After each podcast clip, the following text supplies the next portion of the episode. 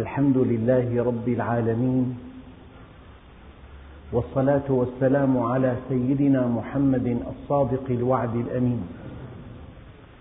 اللهم لا علم لنا إلا ما علمتنا إنك أنت العليم الحكيم.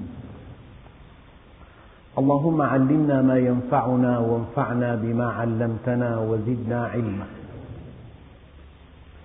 وأرنا الحق حقا وارزقنا اتباعه. وأرنا الباطل باطلا وارزقنا اجتنابه. واجعلنا ممن يستمعون القول فيتبعون أحسنه وأدخلنا برحمتك في عبادك الصالحين. أيها الإخوة المؤمنون مع الدرس الأربعين من دروس سورة البقرة ومع الآية الرابعة بعد المئة وهي قوله تعالى ما يود الذين كفروا من أهل الكتاب ولا المشركين أن ينزل عليكم من خير من ربكم والله يختص برحمته من يشاء والله ذو الفضل العظيم. أيها الإخوة الكرام في هذه الآية يتضح أن الشارد عن الله عز وجل لا يتمنى الخير للمؤمن. بينما المؤمن يتمنى الخير لغير المؤمن لأن المؤمن منضبط بمنهج الله وقد سمت نفسه باتصالها بالله فصار يحب الخير لكل الخلق. المؤمن يتمنى الخير لكل الخلق حقيقة. دخل عمير على رسول الله قول سيدنا عمر والخنزير أحب إلي منه من ألد أعداء النبي أراد قتل النبي. فلما وصل إلى المدينة وقد توشح سيفه أخذه عمر وقيده بحمالة سيفه وساقه إلى النبي. وقال يا رسول الله هذا عمير جاء يريد شرا. القصة معروفة عندكم. قال له دعه يا عمر. أطلق أطلقه. اقترب مني يا عمير. ما الذي جاء بك إلينا؟ قال له جئت لأفدي ابني. قال له ما هذه السيف التي على عاتقك؟ قال له قاتلها الله من سيوف. وهل نفعتنا يوم بدر؟ قال له ألم تقل لصفوان لولا ديون ركبتني. ما أطيق سدادها ولولا أولاد أخشى عليهم العنة من بعدي. لذهبت وقتلت محمدا وأرحتكم منه. فوقف عمير وقال أشهد أنك رسول الله لأن هذا الذي قلته لصفوان لا يعلمه أحد إلا الله وأنت رسوله وآمن. تعليقي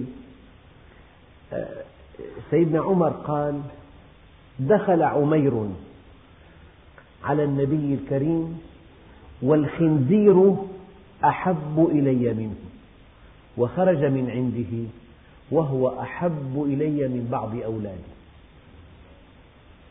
المؤمن يتمنى الخير لكل الخلق. وإذا كره الكافر يكره عمله. لا يكره ذاته يكره عمله. بينما الكافر كما ترون وكما تسمعون لا يتمنى الخير للمؤمن. ما يود الذين كفروا؟ أن ينزل عليكم من من في اللغة تفيد استغراق أفراد النوع. جزئيات النوع. يعني لو قلت لي ألك رغبة أن تشاركني في تجارة عريضة؟ أقول لك لا مال عندي. ما عندي هذا المال. تطلب مني ملايين. لا مال عندي. أما إذا قلت لك ما عندي من مال ولا ليرة واحدة من تفيد استغراق أفراد النوع. ما يود الذين كفروا من أهل الكتاب أن ينزل عليكم من خير من ربكم. ما يود الذين كفروا من أهل الكتاب ولا المشركين أن ينزل عليكم من خير من ربكم. والله يختص برحمته من يشاء. حقيقة لك أن تصنع المعروف مع أهله ومع غير أهله. وقد ورد في الأثر اصنع المعروف مع أهله ومع غير أهله. فإن أصبت أهله أصبت أهله. وإن لم تصب أهله فأنت أهله. لك أن تفعل الخير مع كل الناس. ولكن أنت لا تود إلا من تحب. الود متعلق بمن تحب. فالمؤمن يتمنى الخير لكل الخلق. بينما غير المؤمن لا يتمنى ولا يحب. الخير مهما قل للمؤمن. لا تجد قوما يؤمنون بالله واليوم الآخر يوادون من حاد الله ورسوله. كلامي دقيق. قلت المؤمن يتمنى الخير لكل الخلق ولكن المؤمن ما يكون له أن يتودد لغير المؤمن. التودد أساس الحب. فإذا كان الله لا يحب الكافرين ولا يحب الفاسقين ولا يحب الظالمين فكيف تحب من لا يحبه الله؟ فلذلك يقول الله عز وجل لا تجد قوما يؤمنون بالله واليوم الآخر يوادون من حاد الله ورسوله. النقطة الثانية ما يود الذين كفروا من أهل الكتاب ولا المشركين أن ينزل عليكم من خير من ربكم. لا يتمنون الخير ولا يحبونكم. يعني لا يتمنون الخير لكم بل إنهم لا يحبونكم في الأصل. مع أن المؤمن يتمنى الخير لغير المؤمن وبغضه له بغض لعمله لا لذاته. فبمجرد أن يعود الشارد عن الله إلى الله أحبه المؤمن. بمجرد أن يؤمن غير المؤمن له ما للمؤمنين وعليه ما على المؤمنين. هناك لفتة في الآية لطيفة. ما يود الذين كفروا من أهل الكتاب ولا المشركين أن ينزل عليكم من خير من ربكم. الخير من الله. لا من الغرب ولا من الشرق. وحينما توقعنا الخير من الشرق خاب ظننا. وإذا توقعنا الخير من الغرب سيخيب ظننا. الخير من الله وحده. هي حقيقة. أما الساذج يفرح. أيها الإخوة الخير الذي من عند الله وحده لا يخضع لرغبة أحد. يعني أنت تمنى الخير لفلان أو لا تتمنى الخير. لا تمنيك يعطيه الخير ولا عدم, ولا عدم تمنيك يمنعه من الخير. ما يفتح الله للناس من رحمة فلا ممسك لها وما يمسك فلا مرسل له من بعده. ما يفتح الله للناس من رحمة فلا ممسك لها وما يمسك فلا مرسل له من بعده. يعني إذا أراد الله أن يكرمك لو أن أهل الأرض مجتمعين أرادوا عكس ذلك لما استطاعوا. وإذا أراد الله بقوم سوءا لو أن معك أهل, أهل الأرض جميعا ما انتفعت بهم. الله وحده هو الذي يعطي وهو الذي يمنع. هو الذي يرفع وهو الذي يخفض. وهذا هو التوحيد. وما تعلمت العبيد أفضل من التوحيد. الخير لا يخضع لرغبة الخلق. الخير بيد الله يعطيه من يشاء باستحقاق وبطلب. أهم يقسمون رحمة ربك؟ والله يختص برحمته من يشاء. كلام دقيق أيها الإخوة. رحمة الله الخير من الله وحده والخير هو رحمة الله يختص بها من يشاء. في آيات كثيرة قال إن الله لا يهدي القوم الفاسقين إن الله لا يهدي القوم الظالمين إن الله لا يهدي القوم الكافرين. يختص برحمته من يشاء. الشيء الثاني رحمة الله لمن طلبها. أولئك يرجون رحمة الله ورحمة الله لمن قدم موجباتها. رحمة الله محجوبة عن الكافرين ومحجوبة عن الظالمين ومحجوبة عن الفاسقين ورحمة الله لمن طلبها. أولئك يرجون رحمة الله رحمة الله للمحسنين. إن رحمة الله قريب من المحسنين. رحمة الله للطائعين رحمة الله للمصلين رحمة الله للعابدين رحمة الله للمخلصين رحمة الله للتائبين. فربنا عز وجل قال يختص برحمته من يشاء. هذه آية محكمة. جاء تفصيلاتها في آيات كثيرة. لا يهدي القوم الفاسقين ولا الكافرين ولا الظالمين. بل يعطي رحمته لمن يطلبها ويعطيها لمن دفع موجباتها. وكان عليه الصلاة والسلام في أعلى درجات الأدب. كان عليه الصلاة والسلام يقول اللهم إني أسألك موجبات رحمتك وعزائم مغفرتك. والله ذو الفضل العظيم. لو أن أولكم يا عبادي وآخركم وإنسكم وجنكم وقفوا على صعيد واحد. وسألني كل واحد منكم مسألته. ما نقص ذلك في ملكي إلا كما ينقص المخيط إذا غمس في مياه البحر. يعني لو أن البشر جميعا من آدم إلى يوم القيامة كل هؤلاء البشر وقفوا على صعيد واحد. وسألني كل واحد منكم مسألته. واحد بده خمسة طن ذهب. خذ. ألف قصر خذ مليون سيارة خذ ما نقص ذلك في ملكي إلا كما ينقص المخيط إذا غمس في مياه البحر. فمن وجد خيرا فليحمد الله ومن وجد غير ذلك فلا يلومن إلا نفسه. وإذا كان, وإذا كان يبدو لكم أن في الأرض تقنينا أمطار قليلة المكاسب قليلة المطالب كثيرة في فقر في نقص مياه في نقص مواد غذائية. لا يمكن أن يكون تقنين الله عز وجل إلا تقنين تأديب. أما أن يكون تقنين الله عز وجل تقنين عجز أو تقنين عجز أو تقنين بخل هذا لا يليق بحضرة الله عز وجل. ولو بسط الله الرزق لعباده لبغوا في الأرض. ولكن ينزل بقدر ما يشاء. هي حقيقة في التوحيد. قرأت في مجلة علمية أنه تم اكتشاف سحابة عن طريق مراصد تعمل بالأشعة تحت الحمراء. قال هذه السحابة يمكن أن تملأ محيطات الأرض كلها ستين مرة في الأربع والعشرين ساعة. يعني كل أربع وعشرين ساعة هذه السحابة فيها مخزون من الماء ما يملأ محيطات الأرض مجتمعة. ستين مرة في اليوم.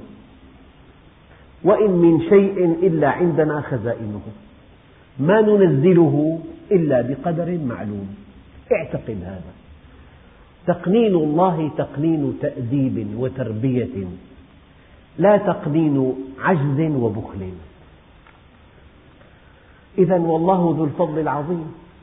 لو أن أولكم وآخركم وإنسكم وجنكم وقفوا على صعيد واحد وسألني كل واحد منكم مسألته ما نقص ذلك في ملكي إلا كما ينقص المخيط إذا غمس في مياه البحر. لهذا الحديث روايات عدة ذلك لأن عطائي كلام كن فيكون وأخذي كلام. فمن وجد خيرا فليحمد الله ومن وجد غير ذلك فلا يلومن إلا نفسه. أيها الإخوة الكرام. الآية أصبحت ما يود الذين كفروا من أهل الكتاب ولا المشركين أن ينزل عليكم من خير من ربكم. المؤمن يتمنى الخير لكل الخلق. وإيمانه يقيده عن أن يفتك بأحد. الإيمان قيد الفتك ولا يفتك مؤمن. غير المؤمن لا يحب الخير مهما كان قليلا للمؤمنين وهم يفتكون بهم كما ترون. هي حقيقة. لكن رحمة الله لا يمكن أن تكون بمشيئة أحد من خلقه. يعني الله عز وجل أجل وأعظم من أن يكلك إلى مخلوق مثلك. ولو أنه وكلك إلى مخلوق مثلك كيف يأمرك أن تعبده؟ قال تعالى إليه يرجع الأمر كله فاعبده. ما أمرك أن تعبده إلا بعد أن طمأنك أن الأمر كله بيد الله. نعم. فيختص برحمته من يشاء. رحمته تابعة لمشيئته. والخير وحده من الله والخير من الله وحده. ما في خير في الأرض إلا من الله. وكل مسلم يعقد الآمال على غير الله سيخيب ظنه. وكل مسلم يتوجه إلى غير الله لينال منه الخير سيخيب ظنه. وهذا نوع من الشرك يختص برحمته من يشاء. هذه المشيئة مفصلة في آيات أخرى. رحمة الله عز وجل محجوبة عن الفاسقين محجوبة عن الكافرين محجوبة عن الظالمين محجوبة عن المتكبرين محجوبة عن المشركين. لمن هي مبذولة؟ لمن يطلبها. لمن يقدم موجباتها. لمن يكون صادقا. لمن يكون مخلصا. لمن يكون تائبا. لمن يكون متطهرا. يختص برحمته من يشاء. والله ذو الفضل العظيم. أيها الإخوة الآية التي بعدها ما ننسخ من آية أو ننسها نأتي بخير منها أو مثلها. ألم تعلم أن الله على كل شيء قدير؟ النسخ في اللغة أن تنقل النص بنسخة ثانية. استنسخت هذا الكتاب كتبت نسخة ثانية عنه. هذا المعنى الأول. هذا المعنى هنا غير وارد. إنا كنا نستنسخ ما كنتم تعملون. نستنسخ يعني كل أعمالكم مسطرة عندنا. ومكروا مكرهم وعند الله مكرهم. الاستنساخ بمعنى أن كل أعمال الإنسان محفوظة عند الله عز وجل. سوف تعرض عليه يوم القيامة عرضا تفصيليا اقرأ كتابك. كفى بنفسك اليوم عليك حسيبا سمعت أن أحدث وسائل التحقيق مع المتهمين. توفيرا للوقت وإقامة للحجة أن تعرض عليه فيلما يصور انحرافه وجريمته. يسكت هل كنت في هذا الطريق مخالف نظام السير؟ لا ما لم أكن. هي صورة؟ مسكت الصورة. هذه صورة مركبتك وهذا رقمها وهذا التاريخ. فربنا عز وجل يعرض على الإنسان كتاب أعماله. اقرأ كتابك كفى بنفسك اليوم عليك حسيبا. ما لهذا الكتاب؟ كتاب الأعمال. لا يغادر صغيرة ولا كبيرة إلا أحصاها. ووجدوا ما عملوا حاضرة. بعض البلاد المتقدمة لكل مواطن صفحة بالكمبيوتر. من مخالفة السير تسجل عليه. ما دفع دين سجلوه عليه. يعني شيء محير. كل حركاته وسكناته وأعماله ومخالفاته مسجلة عليه. إن أراد أن يسافر لا يسافر حتى يسدد. إن أراد أن يتوظف حتى يسدد. إنسان بحكم التقدم التكنولوجي إن صح التعبير صار في تسجيل لكل فكيف بالواحد الديان؟ اقرأ كتابك كفى بنفسك اليوم عليك حسيبا. ما لهذا الكتاب؟ لا يغادر صغيرة ولا كبيرة إلا أحصاها ووجدوا ما عملوا حاضرا.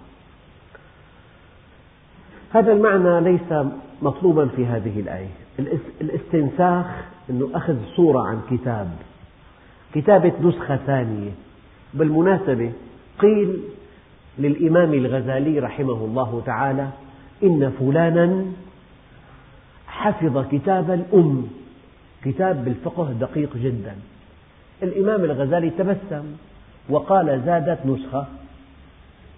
نسخة زادت. كونوا للعلم وعاة. لا تكن وعاء للعلم كن واعي له. فرق بين أن تكون واعيا وبين أن تكون وعاء. إذا كان وعاء زادت نسخة والنسخة الأصلية أدق منك بكثير يعني إذا كان أنت حافظ كتاب بصم الكتاب الأصلي أدق منك.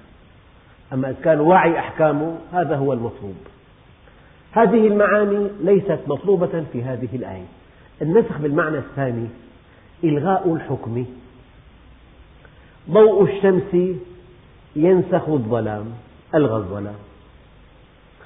الظلام ينسخ ضوء الشمس الإلغاء. آية منسوخة توقف حكمها. بادئ ذي بدء. اليهود اعترضوا على المسلمين كيف أن القبلة تحولت من مكة إلى بيت المقدس. ثم رجعت إلى مكة. ما هذا التبديل؟ بالمناسبة هناك موضوع دقيق جدا. هو أن الاختلاف بين الناس على أنواع ثلاثة.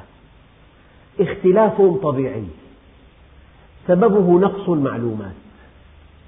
كان الناس أمة واحدة فاختلفوا. فبعث الله النبيين مبشرين ومنذرين. هذا الخلاف طبيعي. لا يمدح ولا يذم. خلاف نقص المعلومات حله المعلومات.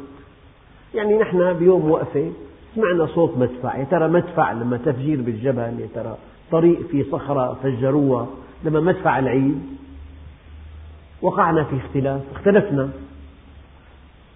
سمعنا في الأخبار أنه غدا العيد.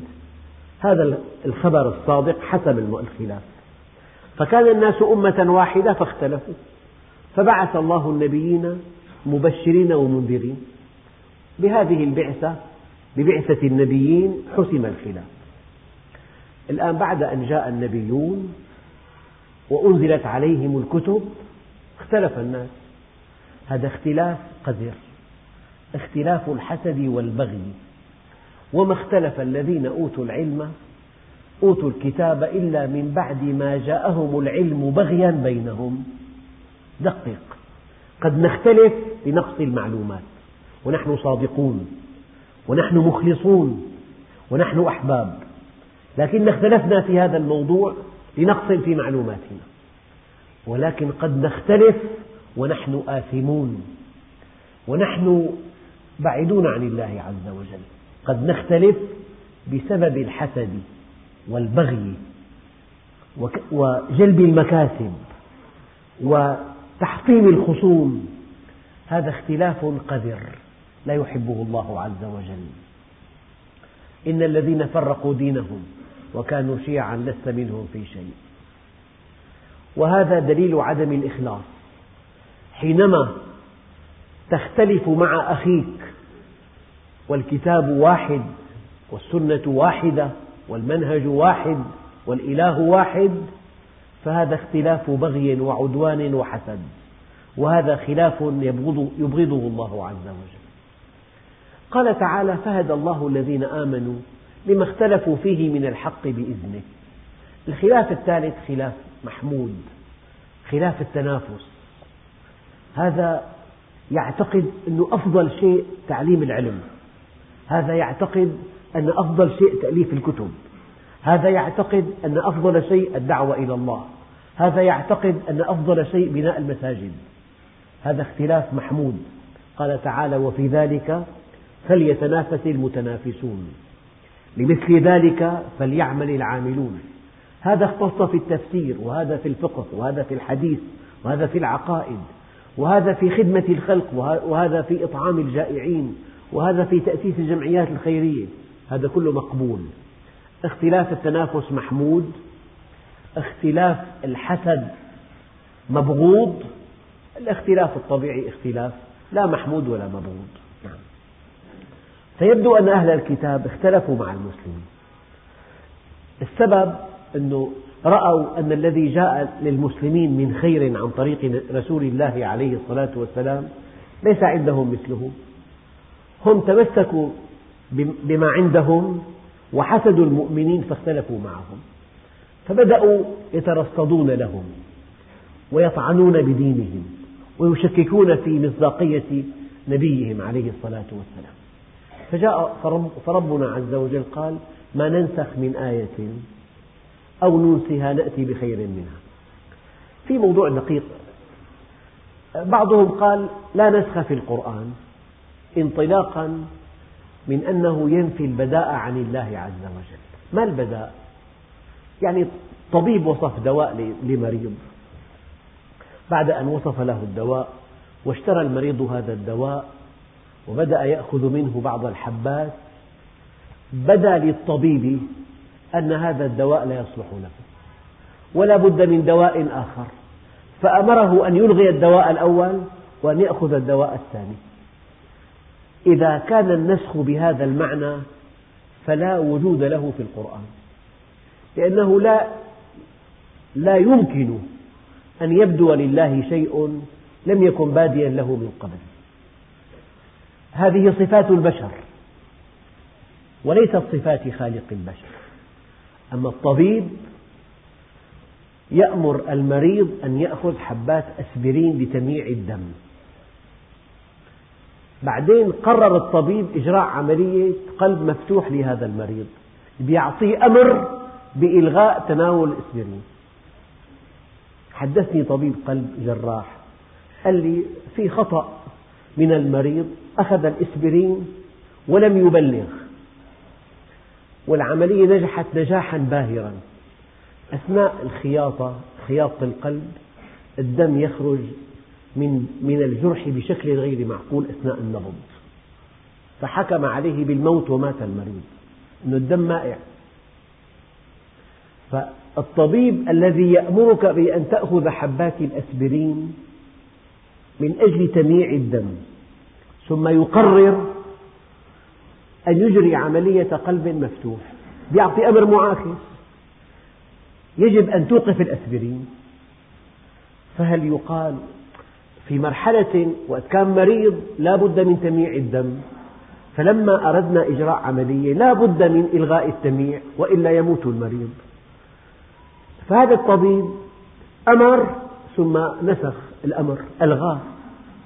وقد يعود إليه مرة ثانية بعد العملية. بهذا المعنى في القرآن نسخ. يقول الله عز وجل ما ننسخ من آية أو ننسها نأتي بخير منها أو مثلها. في ثلاث حالات. آية يلغى حكمها. آية يلغى حكمها ويأتي مكان حكم آخر من مثلها. وآية يلغى حكمها ويأتي حكم آخر خير من الأول. ما تفصيل ذلك؟ الله عز وجل أمر المسلمين بالتوجه لبيت المقدس. التوجه إلى الكعبة نسخ. وحل محله التوجه لبيت المقدس. لماذا؟ طبعا المصلي إذا توجه إلى بيت المقدس ليس هناك جهد إضافي. بالمقابل لا يخفف عنه من جهد آخر.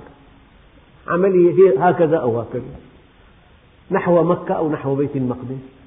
ولكن الله أراد من هذا النسخ نسخ التوجه إلى بيت الله الحرام وأن تحل محل هذه الآية التوجه إلى بيت المقدس.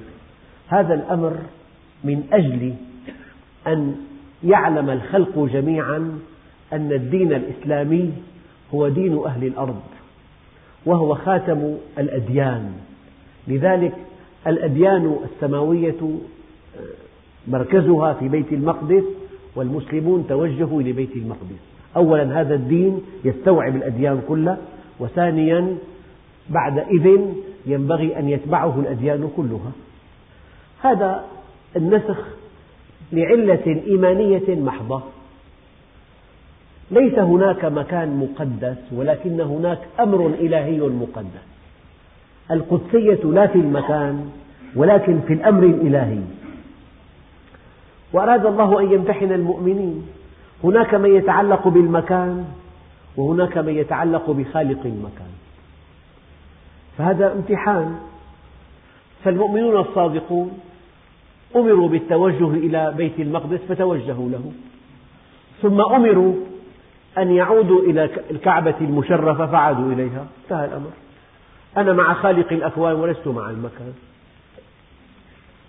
لعلة إيمانية ولحقيقة قرآنية أن القدسية في المكان في الأمر ولا في المكان. وما ما تكلفوا شيء إضافي ولا وضع عنهم تكليف معين. ما ننسخ من آية أو ننسها نغفل نسخها نأتي بخير منها أو مثلها. كيف خير منها؟ يعني الصحابة في أول آه، إقبالهم على هذا الدين الجديد إن يكن منكم عشرون صابرون يغلبوا مئتين. يعني واحد لعشرة. يعني إذا كان الصحابي تولى من ساحة المعركة وكانوا والعدد كان تسعة يحاسب بأكبر معصية وهي التولي في الزحف. ثم قال الله عز وجل الآن خفف الله عنكم وعلم أن فيكم ضعفا. فإن يكن منكم مئة صابرة يغلبوا مئتين. كان واحد لعشرة صار واحد لاثنين. فلما دخل الناس في دين الله أفواجا هؤلاء الذين دخلوا في الإسلام ليسوا في مستوى الصحابة الأول. فالصحابة الأول كان مقياسهم واحد لعشرة. أما الداخلون في الدين بعد حين واحد لاثنين. فالخير المطلق للصحابة واحد لعشرة والخير المطلق لمن جاء بعدهم واحد لاثنين. صار في نسخ الأول خير والثاني خير. أما الأول خير لهؤلاء النخبة المتفوقون السابقون والحكم الثاني خير للاحقين. في معنى ثاني. يعني الله عز وجل قال فاتقوا الله حق تقاته. وفي آية فاتقوا الله ما استطعتم. حق تقاته أن يعني أن تبذل كل ما في وسعك. يا أبا بكر ماذا أبقيت لنفسك؟ قال الله ورسوله. بعدين اتقوا الله ما استطعتم. بالبذل والعطاء بقدر ما تستطيع. الله عز وجل ما كلفك ما لا تطيق. فالحالة الأولى للأوائل خير اتقوا الله حق تقاته. يعني ابذل كل شيء في سبيل الله. الحالة الثانية بقدر ما تستطيع. يعني في نقطة دقيقة يعني مسيلمة الكذاب الذي ادعى النبوة دعوته كانت في وقت مبكر. فقبض على صحابيين. قال للأول أتشهد أني رسول الله؟ قال ما أسمع شيئا. فقتله. قال للثاني أتشهد أني رسول الله؟ قال أشهد أنك رسول الله. ماذا كان تعليق النبي عليه الصلاة والسلام؟ تعليق رائع. فقال عليه الصلاة والسلام أما الأول فقد أعز دين الله فأعزه الله. طيب والثاني؟ قال وأما الثاني فقد قبل رخصة الله. والثاني مقبول. الثاني قبل هذه الرخصة. الأول أعز دين الله. لكن واحد قبض بالدولار الثاني بالتركي. اثنين لهم أجر.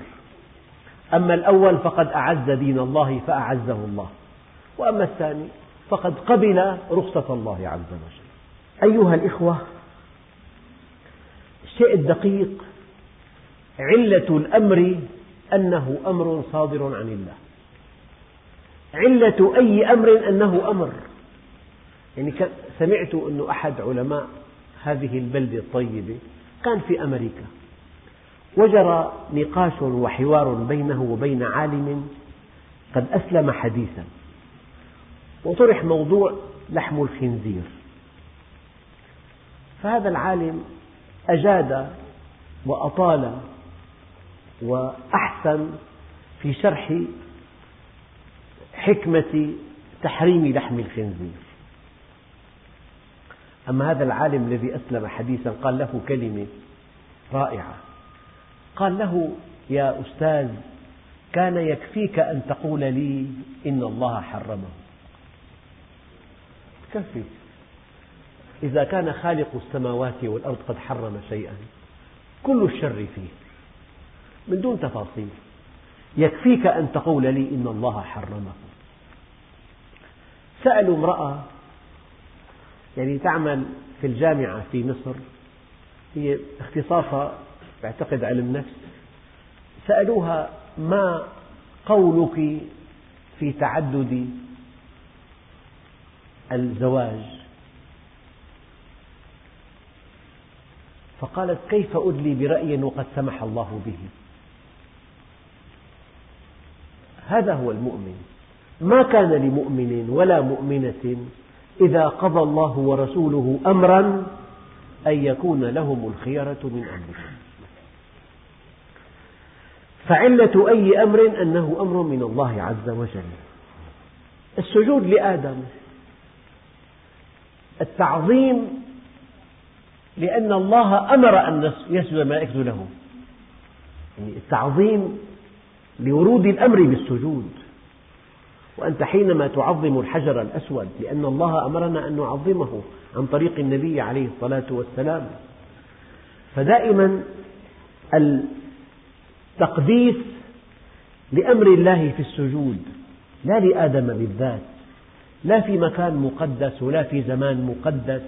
ولا في شخص مقدس لكن أمر الله هو المقدس. وأنت تنصاع لأمر الله فقط. وفي حكمة ثانية أن البيوت بيوت الله عز وجل في بقاع الأرض قد أنشئت باختيار الخلق. يعني بها المكان الذين بنوا هذا المسجد جزاهم الله خيرا اختاروا هذا المكان. والذين بنوا المسجد الأول اختاروا هذا المكان. فكل المساجد في الأرض باختيار الخلق لكن البيت الحرام باختيار الرب. إن أول بيت وضع للناس للذي ببكة مباركا فالله عز وجل أمر كل هؤلاء المساجد أن تتجه كل هذه المساجد التي أنشئت باختيار الخلق أن تتجه إلى المسجد الذي اختاره الله عز وجل. هذا للتعبير عن وحدة المسلمين وعن وحدة المصدر. المصدر هو الله عز وجل. ما ننسخ من آية أو ننسها نأتي بخير منها أو مثلها. ألم تعلم أن الله على كل شيء قدير؟ يعني إذا في آية نسخت لحكمة بالغة إذا في آية نسخت ألغي حكمها كليا لحكمة بالغة. نسخت وحل محلها آية مساوية لها لحكمة بالغة. نسخت وحل محلها آية فيها خير أكثر. فيها خير أكثر للذين جاءوا من بعدهم. يعني لا ممكن تعطي سؤال يعد مثالي لشعبة عادية. ممكن تعطي تلغي السؤال الأول تعطي سؤال آخر أصعب بكثير لشعبة متفوقة. السؤال الأول للشعبة المتفوقة يحتقر. يعني الطالب يحتقر الامتحان كله. إذا قلت لك اثنين وثلاثة خمسة تفقوا له شو تفقوا له إذا كان شعبة رياضيات متفوقين اثنين وثلاثة تفقوا له بدها اثنين وثلاثة خمسة؟ لابد من سؤال دقيق في تحدي. فأحيانا بيكون المرحلة تقتضي هالحكم. بمرحلة ثانية حكم آخر. يعني كمان هذا تعليم إلنا. يا الله عز وجل هذه الخمرة التي هي كلها شر. جمع الشر كله في بيت وأرتج عليه فكان مفتاحه السكر. يروي قصة رمزية أنه إنسان خير بين أن يزني وبين أن يقتل وبين أن يشرب الخمر. فهو توهم أنه أهون شيء يشرب الخمر فاختار شرب الخمر فزنى وقتل بعدها هذه الخمرة التي هي أم الخبائث كيف حرمها الله؟ بالتدريج. قال تتخذون منه سكرا مادة مسكرة ورزقا حسنا. صار في معناه السكر رزق غير حسن أي أول إشارة. ثم يقول الله عز وجل لا تقربوا الصلاة وأنتم سكارى حتى تعلموا ما تقولون. كان مسموح بين الصلوات الإنسان يشرب. ثم قال الله عز وجل إنما الخمر والميسر والأنصاب والأزلام رجس من عمل الشيطان فاجتنبوه. هذا نسخ تدريجي. كمان طبعا ما لا يجوز أن يعود الحكم الذي نسخ الآن. ولكن بقاء هذه الآيات المنسوخة تعليم لنا أنك إذا دعوت إلى الله فخذ الأمر بالتدريج. لا تأخذه بالشدة والعنف. واحد يعني دعا عدد من غير المسلمين إلى الإسلام فأسلموا كلهم رجال. أول شيء أمرهم بالطهور. هلا. رفضوا الدخول في هذا الدين. يعني خذ الأمر بالتدريج. نعم. ما ننسخ من آية أو ننسها نأتي بخير منها أو مثلها. ألم تعلم أن الله على كل شيء قدير؟ يعني الله قادر أن يعطي الأحكام الشديدة دفعة واحدة. القرآن نزل بالتنجيم نزل منجما بالتدريج والتحريم بدأ بالتدريج وهذه حكمة الله عز وجل. يعني خذ الأمر بالتدريج. لذلك هو الدعوة إلى الله تحتاج كما يقولون إلى التدرج لا إلى الطفرة. إلى التربية لا إلى التعرية. الإحسان قبل البيان القدوة قبل الدعوة الأصول قبل الفروع. ألم تعلم أن الله له ملك السماوات والأرض؟ وما لكم من دون الله من ولي ولا نصير. ألم تعلم يا محمد؟ ألم تعلم أيها المؤمن؟ الأمر كله بيد الله. فأنت تتلقى هذا المنهج من رسول الله وهو قمة في الكمال. قمة في الآية التي لم تنسخ وقمة الكمال في الآية التي نسخت ولم يأتي مكانها بديل وقمة في الآية, في الآية التي نسخت وجاء البديل مساويا لها وقمة في الآية التي نسخت وجاء البديل أفضل منها نسبيا. كما ذكرت أصحاب النبي المتفوقون السابقون السابقون واحد لعشرة هذه الآية نسخت. دخل الناس بعدئذ في دين الله أفواجا. علم أن فيكم ضعفا صار واحد لاثنين. أصحاب النبي اتقوا الله حق تقاته. دخل الناس في دين الله أفواجا. اتقوا الله ما استطعتم. يعني بالإنفاق بالترك واحد. فاستقم كما أمرت ومن تاب معك. الاستقامة حدية والعمل الصالح نسبي. الاستقامة حدية. يعني واحد جاء في آخر الزمان يجب أن يستقيم على أمر الله كما استقام النمي العدنان أبدا. أما في البذل والعطاء الصحابة الكرام حق تقاته. نحن ما استطعتم بالبذل والعطاء. بقدر الإنسان طاقته. يعني أوضح مثل مستودع. إحكام حدي أما إملاء نسبي. لا بد من أن يكون محكما. ما في بالإحكام حل وسط. محكم يعني محكم. أما إملاؤه بقدر ما معك. تعبي فيه 100 لتر 200 لتر 1000 لتر. فالعمل الصالح نسبي بقدر ما تستطيع. أما الاستقامة حدية أهم شيء في هذا الدرس أنه لا نسخ في العقائد. مستحيل. النسخ في الأحكام فقط. العقائد لا تتبدل ولا تتغير. حتى الأديان في جوهرها واحد. وما أرسلنا من نبي وما أرسلنا من رسول إلا نوحي إليه أنه لا إله إلا أنا فاعبدون. هذه الآية تبين أن فحوى دعوة الأنبياء جميعا واحدة. ولكن التشريعات متفاوتة. كل ديانة تنسخ التي قبلها. طيب هل يعقل أن تكون التي قبلها غير جيدة؟ لا لأهل لأهلها ولأصحابها قمة في الكمال. يعني دائما تعطي ابنك سؤال هو بالصف الثالث ابتدائي غير الصف السادس غير الصف السابع غير الصف العاشر غير دكتوراه بالرياضيات. كل مستوى له منهج فالأديان السماوية متساوية في العقائد والتوحيد. والدليل وما أرسلنا من رسول إلا نوحي إليه أنه لا إله إلا أنا فاعبدون. أما في المناهج مختلفة. سيدنا موسى نزل عليه تشريع وجاء السيد المسيح. ثم جاء سيدنا محمد عليه الصلاة والسلام. فالتشريع الإسلامي خاتم الشرائع السماوية. وإن الدين عند الله الإسلام. الشيء الثاني لا نسخ في العقائد ولا نسخ في الأخبار عن الله عز وجل. إذا الله عز وجل أخبرنا عن شيء مستحيل أن ينسخ هذا الخبر. فالنسخ ممنوع في العقائد والأخبار. مسموح توقيفا عن الله عز وجل مسموح في التشريعات. والحمد لله رب العالمين.